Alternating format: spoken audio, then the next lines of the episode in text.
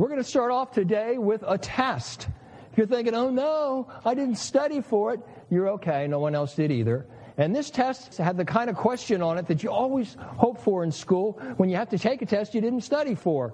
Not any kind of long drawn out question like an essay, like name the 24 best reasons the world has for seasons, or something equally boring or drawn out like that. So there's no essay questions. You're also going to be very excited to find out. The type of questions on this test are even easier than the ones that you usually like to see on any test you have to take you haven't studied for. Those being multiple choice questions, or as they're known by those engaged in them, multiple guess questions. But thankfully, the questions on this test are even easier than multiple guess. In fact, they are the either or type of question with only two choices, true or false. And there's only one question on this test. So how about that? It's not too bad, huh? Let's get right into it. The first and only question is a true false question, and here it is. Changes. So, answer that true or false. Looking around, I'm seeing a lot of deer in the headlights kind of looks from you all. I mean, what's the problem? It's a simple one word, one question test in which you only have two choices, true or false. So what's the problem? Choices, true or false. Well, if you really need clarification, I'll tell you this. Some changes certainly are true, aren't they? In fact, I saw an article this week about changes you can expect to see in your lifetime. So, here, relax, take off the stress of you're having to take this test for just a moment, and focus with me on these changes that you will see in your lifetime. Not an exhaustive list, just a few interesting things. First change we'll see in our lifetime is a cash free society. I think we're really close to seeing that already, don't you? I mean, we have Apple Pay, we have Google Wallet, we have debit cards, credit cards, and they're really already kind of here already. But the next one, this really surprised me. We're going to see a declining world population. I mean, while the world's population has been steadily and literally growing forever, there are actually some that believe that it's going to round out, it's going to level off, it's actually going to decline. And that is really surprising. But how about this one? We're going to see the first person in modern time live to be 150 years old. Who wants to be that person? It's amazing. 150 years old. Got a taker over there. AJ says, I'll live to be 150. So how old are you now? Okay, so that means you got another 137 years, right? Wow, okay. There you go. Next, we're going to see the last gasoline car produced. And that's a little bit surprising, but I guess if you're young enough, like 13, then after that, you might be able to actually see that in your lifetime. But incredibly, I saw this week that the car company Tesla, you know, the all electric car company, it's owned by Elon Musk, the guy that owns SpaceX. I saw that the Tesla Motor Company is now worth more than the Ford Motor Company. I couldn't believe it. I guess it shades of things to come. And then finally, in our lifetime, we'll see the end of landline telephones. Has that almost happened already? Does anybody here still have a landline telephone? Uh, okay, well, they do work really well, and, and certainly there's something that all of us still know how to work, so that's good. Those are the five changes that we'll most likely see in our lifetime, depending on how young you are. Back to this morning's test. So, again, the question changes true or false. With some clarification, changes are a true thing. Here's the second thing about this one question. Actually, it has three parts, so it really looks more like this blank changes blank. Blanks before and after the word changes. And so, since it's Easter Day, let's go ahead and let's fill in the blank before changes with that word Easter. So now the question read Easter changes, true or false? I must admit, they were 100% deer in the headlights when we started out. Now we're only 50% deer in the headlights, so we're making progress. Clarification again. Yes, Easter changes. For instance, Matthew's 20, 28 in the New Century Version, Jesus said this referring to himself. He said, The Son of Man did not come to be served, but he came to serve others and to give his life as a ransom for many people.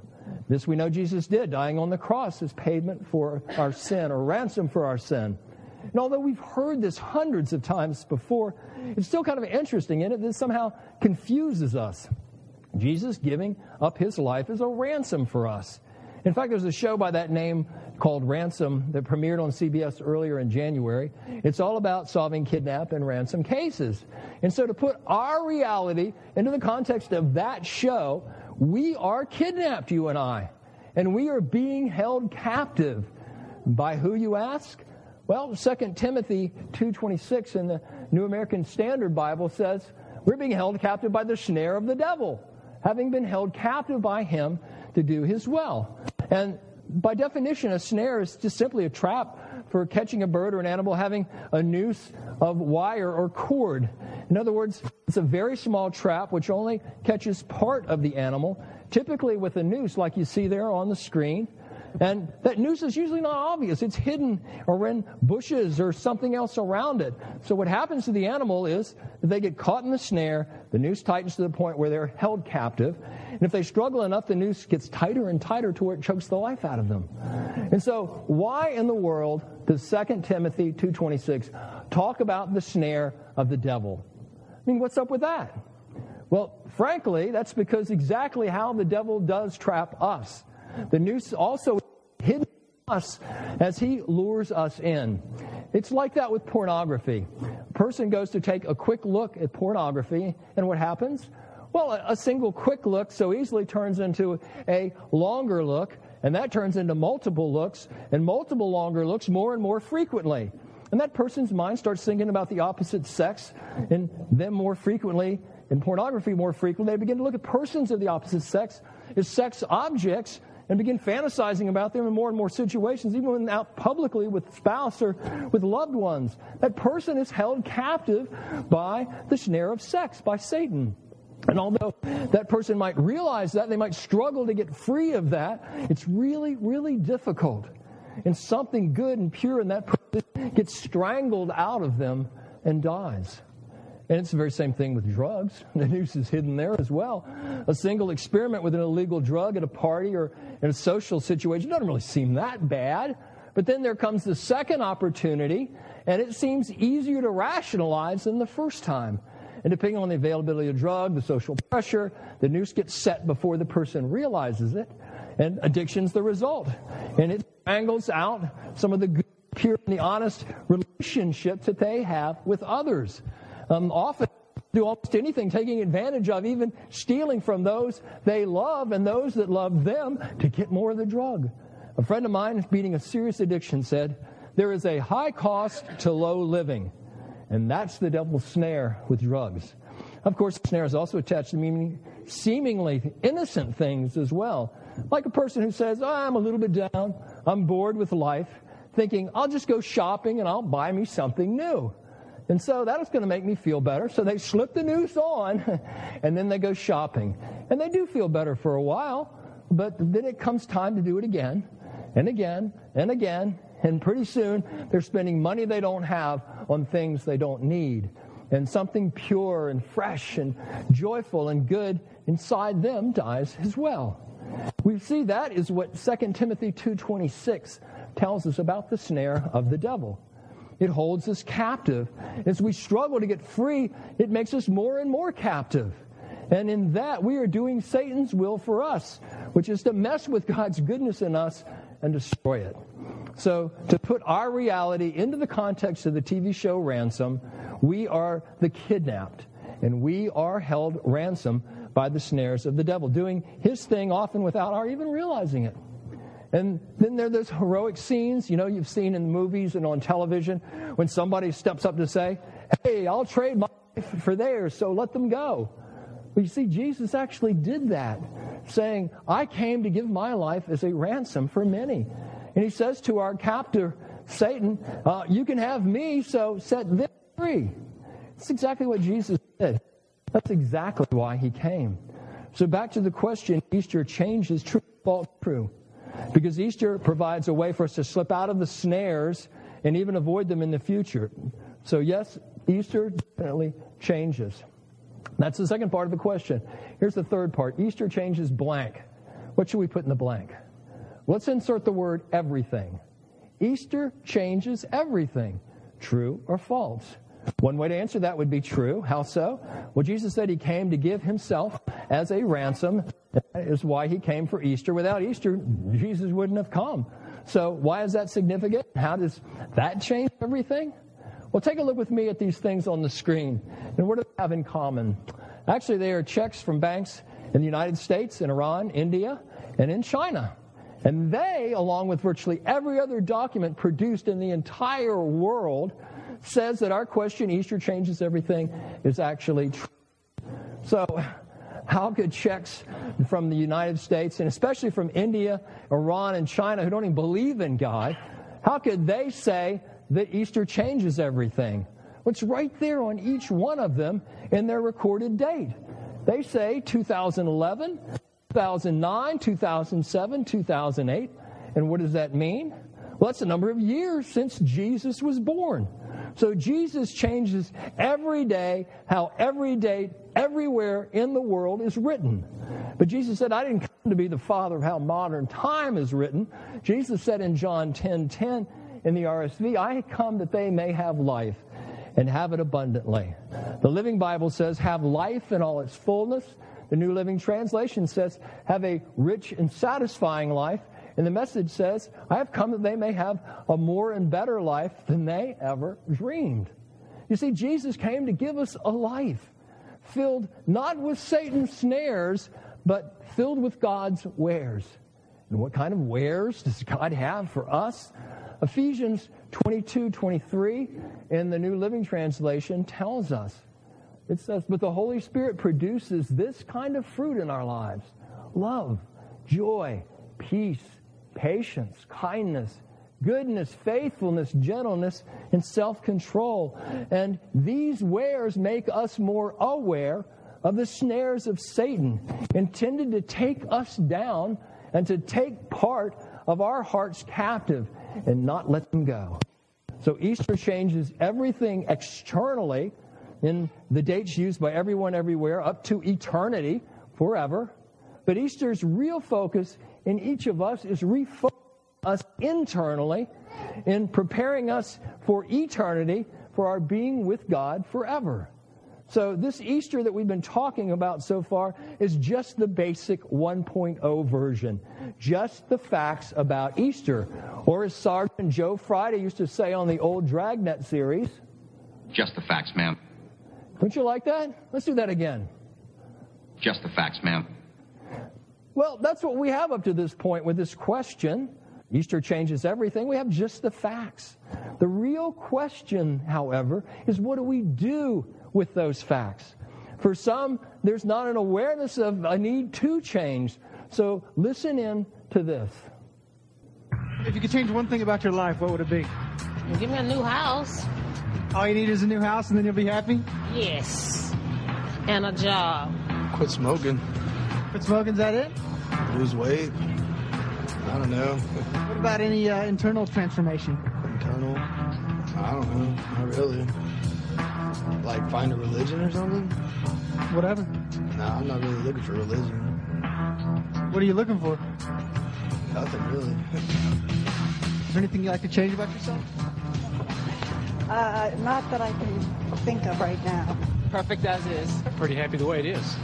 I got, you know, got the family and not hurting for money or food, so I'm happy. I got my Harley. well, that's the way life goes with a lot of people. Not really looking to change anything. Life's perfect and good, especially if you have a family. You aren't hurting for food or money and you have a Harley. Woohoo! But did you notice the snares we saw there? One woman said the thing she would like to change in her life would be to get a new house. And then she thought about it a little more and said, and the job. Another fellow said thing he'd like to change in his life would be to quit smoking, lose weight, but nothing internally. And there were those that said they wouldn't change anything. Life's perfect. It's all good. They couldn't think of anything to change. They aren't considering life's snares. Why? Because it's tough. It's tough to deal with life's snares. But you see, that's what Easter's about. Easter can change everything if we'll just expose those things needing change to Easter. So, how do we do that? Well, recount with me the story from Matthew 28th chapter, verses 1 through 7. So, who wrote this account? Obviously, Matthew. He's one of the 12 disciples who was an eyewitness to everything that happened. But beyond Matthew, a reliable Roman Jewish scholar named Josephus, who also lived in the first century, made references to Jesus as well. But this is Matthew said. After the Sabbath, at the dawn of the first day, Mary Magdalene, this is the person who Jesus cast seven demons from, and the other Mary, and which Mary this was, we don't know because there are so many Marys, it was a common name at the time. But they went to the tomb, and there was a violent earthquake. An angel of the Lord came down from heaven, going to the tomb, rolled back the stone, and sat on it. His appearance was like lightning, and his clothes were white as snow. I mean, think about this. This angel's been in the presence of God in his glory. And I don't know how or why, but kind of like Moses, when evidently you're in God's presence, you absorb some of that glory somehow, and then later you seem to glow somehow white as snow. I don't know how it happens, but we see it again and again. As we continue in verse 4, the guards were so afraid that they shook and they became like dead men. They were frozen with fear before frozen was cool. At least the movie was cool. But the angel said to the woman, Don't be afraid, for I know you are looking for Jesus who was crucified. He is not here. Say the next three words with me. He has risen, just as he said. Come and see the place where he lay. Then go quickly and tell his disciples, say the next three words. He has risen from the dead. It's true. He's risen from the dead. Jesus was given the power to rise. And I want you to hold on to those words. Hold them in your mind. Power to rise. In fact, say them with me, everyone. Power to rise. Because in 1991, a woman named Ruth Dillow received a personally delivered message from the Pentagon.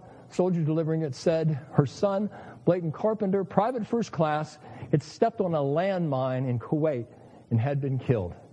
And she said this I can't begin to describe my grief and my shock. It was almost more than I could bear. For three days I wept. For three days I expressed anger and loss. For three days people tried to comfort me to no avail because the loss was just too great. But after three days, her telephone rang, and it was, of course, her landline. And on the other end of the call, a young man said, Mom, it's me, Blayton. Uh, I'm alive. It was all just a big mistake.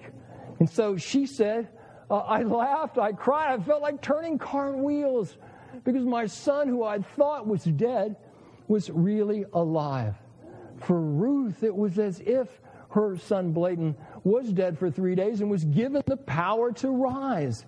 Yet Jesus actually was dead and was given the power to rise. And you can really feel the pain and the horror and the sorrow in Ruth Diller's words after the apparent loss of her son. But can you imagine the pain and the horror and the sorrow of all the dreams and all the hopes and beliefs of all Jesus' closest followers and friends, how they felt after his crucifixion and his death? Like Ruth, it was overwhelming, inconceivable, unbelievable, crushing death to what they understood and what they were counting on spiritually. But when God imparted to Jesus the power to rise from his place in the grave, Jesus' closest followers felt overwhelming feelings that they had never felt before, or imagine they could even feel, expressed in the biggest surprise any human being could ever, ever experience. And that was incredible surprise, expressing itself in overwhelming joy and peace and excitement, encouragement and strength, and a power to rise from all that was holding them back and all that was holding them down. And yet, when it comes to Easter, you notice how different our reaction is to Jesus' resurrection from the dead, from his closest followers and friends' reaction back then. And there's really two reasons for that. We didn't know Jesus personally as a human being in the flesh like his closest followers and friends did. And secondly, we don't have the element of surprise, which helped to very much shape their reaction. We have heard our entire life that Jesus rose from the dead. So hearing that again this Easter, it's not really that surprising to us. But it is the truest essence of Easter that should have us reacting to Easter like these people on the screen. There they are. Notice those people, they're jumping up and down, they're screaming, they're clapping, they're hollering. One guy is so overcome by this, he starts picking up another really big guy and carrying him around for some reason. Yes, the truest essence of Easter that should have us reacting like Ruth or like one of Jesus' closest followers or disciples or friends is this the power to rise. Say that with me. The power to rise. For Jesus, the power to rise was from where he found himself lying there dead in a tomb. And the truest essence of Easter is the reason that we should be over the moon, excited about this power to rise that God gives us. You see, it's the very same power that God gave to Jesus. Ephesians 1 19 and 20 in the New Century Version tells us this. It says that I pray that you will understand the incredible greatness of God's power for us who believe Him. This is the same mighty power that raised Christ from the dead. The same power to rise that God gave Christ. And this passage says God gives it to us. Yet we typically see this in only one way. We see this power to rise up. Yeah, we know it's going to lift us up as well when we die, bringing us back to life again and to heaven with God eternally. But for us, that seems so far off. It's hard to get excited about something like that that's so far out there in the distance. And that's because our understanding of the power to rise, Easter brings us, is primarily in an eternal context and not so much in the current context. And that's where we go wrong. How so? It's right there in Ephesians 1. I pray that you will understand. Why? Because obviously understanding was an issue when Paul wrote this back then, and understanding is an issue for us today. I pray that you will understand the incredible greatness of God's power for us. And what is that power? It's the same power that raised Jesus Christ from the dead. The power described here is the power to rise. Rise from whatever place you find yourself. It's the power to rise from anything as simple as you're having a bad day. God says you have His power to rise from a bad day. It's the power to rise above any setback in your life, the power to rise above any disappointment in your life, the power to rise above any loss in your life. When God gave Christ the power to rise from the dead, Jesus didn't focus on the fact that he had been killed on the cross, thinking, you know, I really, really hurt when they were driving nails into my hands and my feet. Jesus focused on the power God gave him to rise above all that. And the power to rise all above all the rejection, the pain that he felt during his earthly life and ministry. This power to rise above all that didn't come from Jesus himself. The power to rise above that came from God. And it's the very same power God wants you to understand very clearly that He gives to you to rise above anything and everything in your life that holds you down, that holds you back, that seems like death to something really important to you.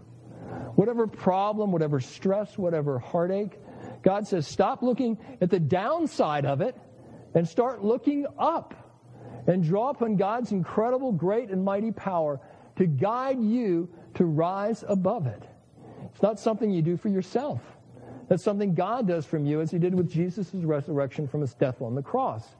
And God wants you constantly aware of that power to rise, his power to rise that he has given you through Easter if you will accept his son, Jesus Christ, as your Lord and Savior, and sincerely ask for the forgiveness of your sins, then God's power to rise becomes your power to rise through him. And although this is less than an adequate illustration, think about it this way. If our thinking Easter is only about God's primary future power coming to us after we die, then it's kind of like seeing the world only in dim black and white as illustrated by that scene you see there on the screen. Whereas our understanding God's true power imparted to us is for us to rise above everything that happens to us in this world. And then our seeing the world as God intended for us to see it is not dim black and white as we see on the screen, but rather like the brightest, most glorious colors you now see in that same scene on the screen. And the difference in seeing everything dimly in black and white versus seeing everything in the fullest, brightest, most dynamic color. It's overwhelming. You see, that's what God intended for Easter to be to us, for us to see the world colored in all of its fullness. God wants Easter to be our lens through which we see His power to rise in everything. He wants us to rejoice, be overcome with that every day. It starts with the power to rise every day. Think about this from unconsciousness and sleep to being awake. And then from rising from our beds to enjoy life every day. And a lot of times that's kind of where we stop. He wants us to continue rising in all things in our lives. It's such a gift. The same power to rise in the resurrection, Easter morning, it's the same power that God gives to us to rise above anything we encounter in this life. Yes, if you choose to see it and you choose to receive it, Easter changes everything. Chris Tomlin has a song called I Will Rise about this power imparted to us through Easter. Listen to its words.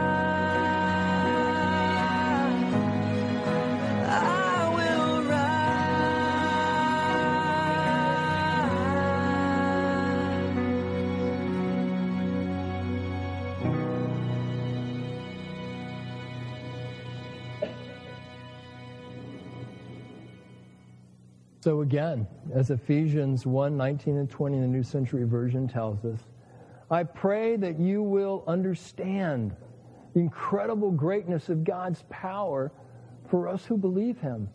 This is the same mighty power that raised Christ from the dead.